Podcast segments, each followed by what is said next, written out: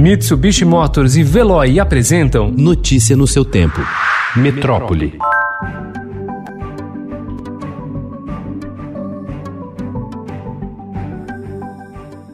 O Conselho Nacional de Educação deve aprovar hoje uma resolução que permite o ensino remoto nas escolas públicas e particulares do país até 31 de dezembro de 2021. Dessa forma, as redes de ensino podem organizar seus calendários com reposições de aulas perdidas e avaliações não apenas até o fim deste ano. O documento ao qual o Estadão teve acesso também recomenda que as escolas não deem faltas aos alunos nesse período todo de pandemia.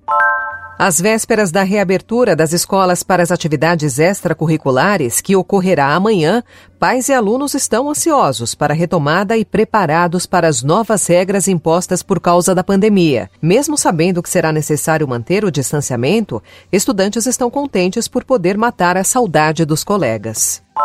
Das mais de 4 mil escolas municipais, apenas uma decidiu que vai abrir as portas amanhã, apesar da autorização da Prefeitura para atividades presenciais. A abertura é voluntária e a maioria ainda não enviou as decisões à Secretaria da Educação. Elas ainda têm até sexta-feira para informar a Prefeitura caso queiram voltar no dia 19.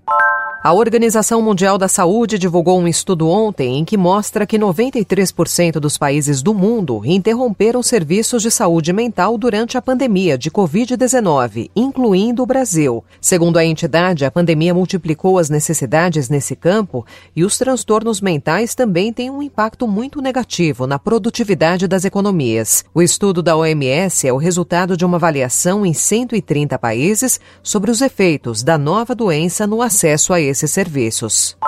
Estamos retomando a partir de amanhã, terça-feira, dia 6 de outubro, as obras da linha 6 do metrô, que estavam paralisadas desde 2016. A previsão de entrega completa para a população é de cinco anos a partir de amanhã. O governo de São Paulo anunciou ontem a retomada das obras da linha 6 laranja do metrô, que liga o centro à Brasilândia. De acordo com o governador João Dória, os trabalhos recomeçam hoje e a previsão de entrega é de cinco anos.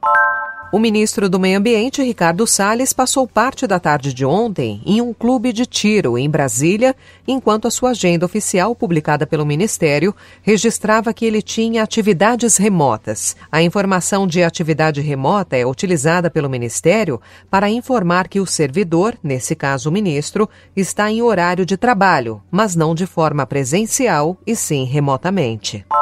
O Prêmio Nobel de Medicina, concedido aos descobridores do vírus da hepatite C, revela os grandes avanços feitos no diagnóstico e tratamento da infecção nos últimos 30 anos, mas também os obstáculos que ainda existem para a erradicação da doença até 2030, de acordo com a meta da Organização Mundial da Saúde.